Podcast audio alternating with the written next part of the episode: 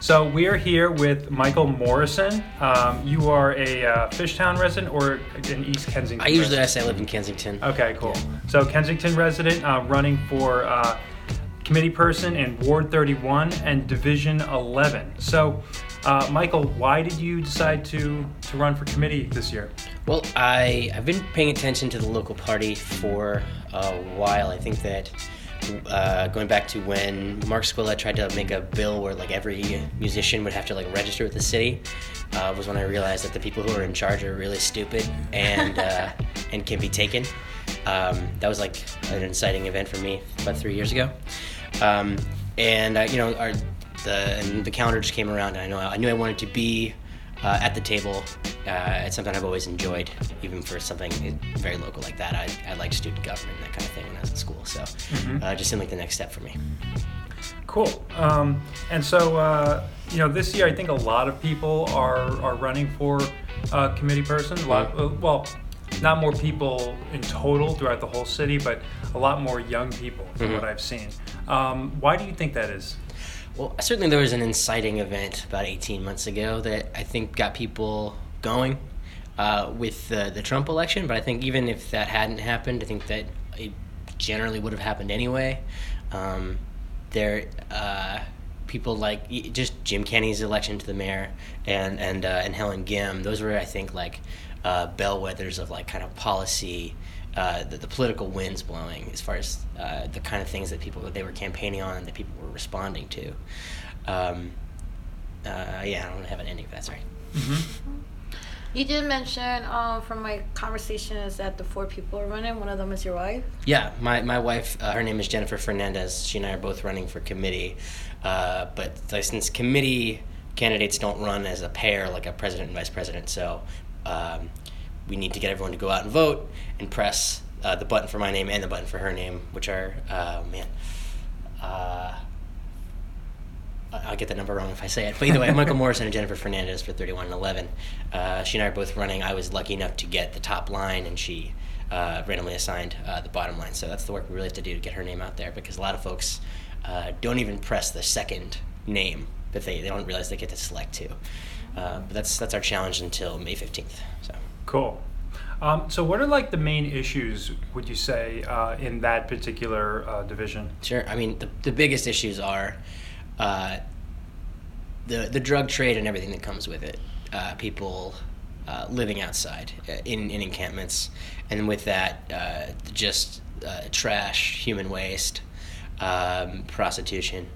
And you know because you know where, where where we live there is a school and an elementary school and on the street right next to it not many houses and frequent prostitution, among other things. Uh, so that, those are like the, the big things that get people excited. Um, and those are complex things that are, you know,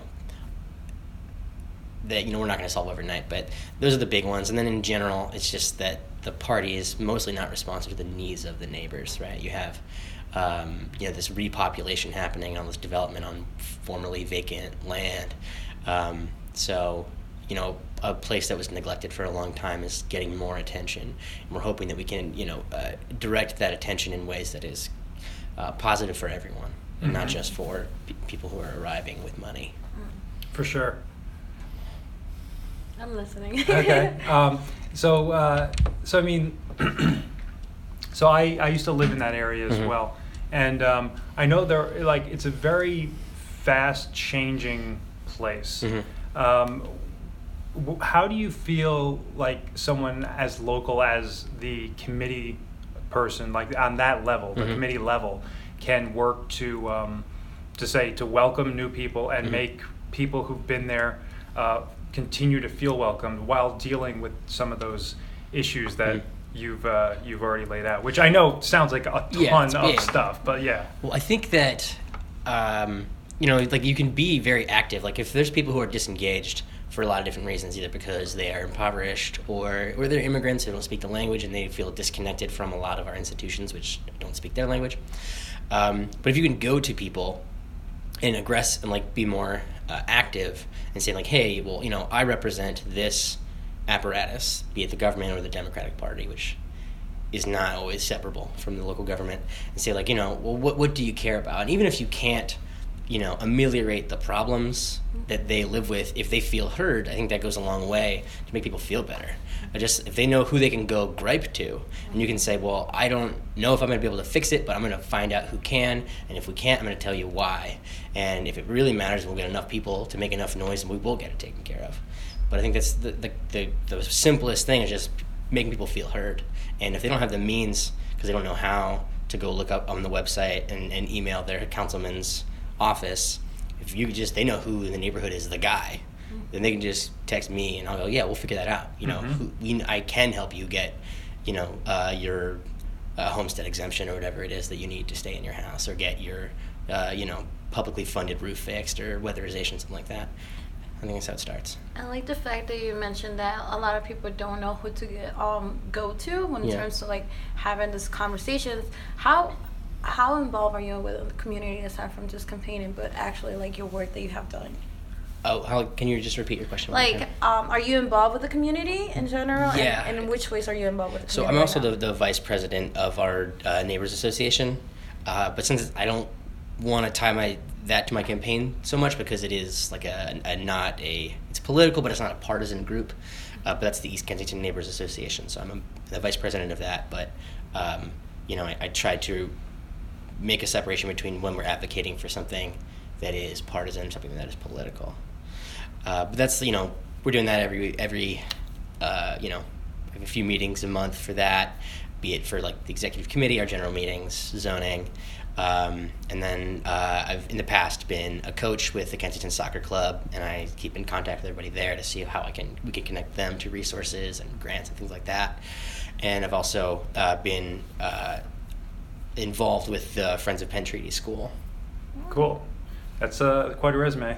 That's a lot. Um, so, uh, you know, obviously, you know, this is the Bicycle Coalition. Yeah. We're really interested in like transportation issues, and Yeah. um, I feel like a lot of people around the city don't always have great transportation options. Mhm. I mean, obviously, you have the L near Yeah. where you live, which is a great option, I think, for people. Um, but not everyone is always. Um, uh, based on some of the issues you've Mhm. already talked about, not people aren't always uh, comfortable um, getting off the L at night or Yeah. going to the L at night. So, what are some like transportation issues that you feel can be dealt with in your particular area? I mean, I think we we just want to see want to see you know uh, L frequency higher, especially like evenings and weekends, right? People will drive less; they'll take Ubers less if they just can take them. They, they're dependable.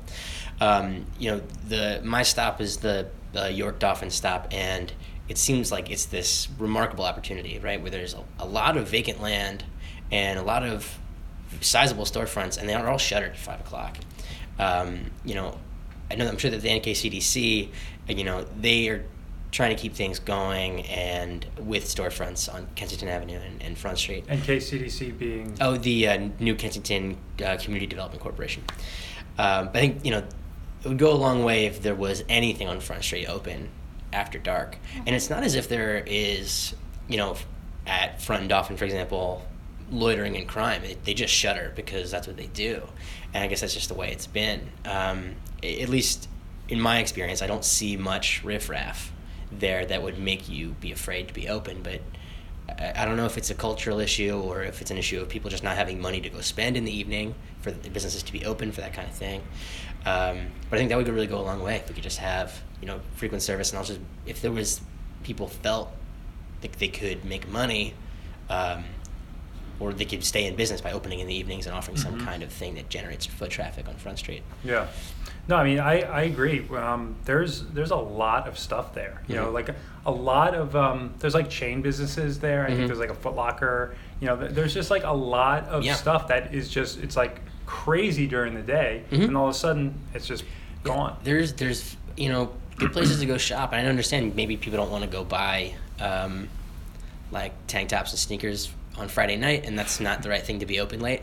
Um, but there's you know very functional commercial space in a way that Frankford Avenue does not have to offer that is just not utilized uh, yet. And I don't know. Like I said, I think that it could just be a f- feature of people in Philadelphia. You know, we have this this high poverty problem in our city where people don't make enough money to go spend Mhm. to have discretionary spending, and that's kind of the bigger issue I feel. Gotcha. All right, very cool. Mhm. Um, so, uh, so Michael, if people want to get in touch with you about Mhm. your campaign um, or uh, to bring in an issue Yeah. to you, I guess, how could they do that? Well, um, working on getting uh, a special, like a, a direct line and uh, a, a website once we win, and we'll be launching that once we win. I don't want to uh, count my chickens before they hatch, but if you want to contact me uh, on Twitter, it would be at Maury underscore Mike. So, All right, sounds good. Thanks a lot for being on. We appreciate it. thank you.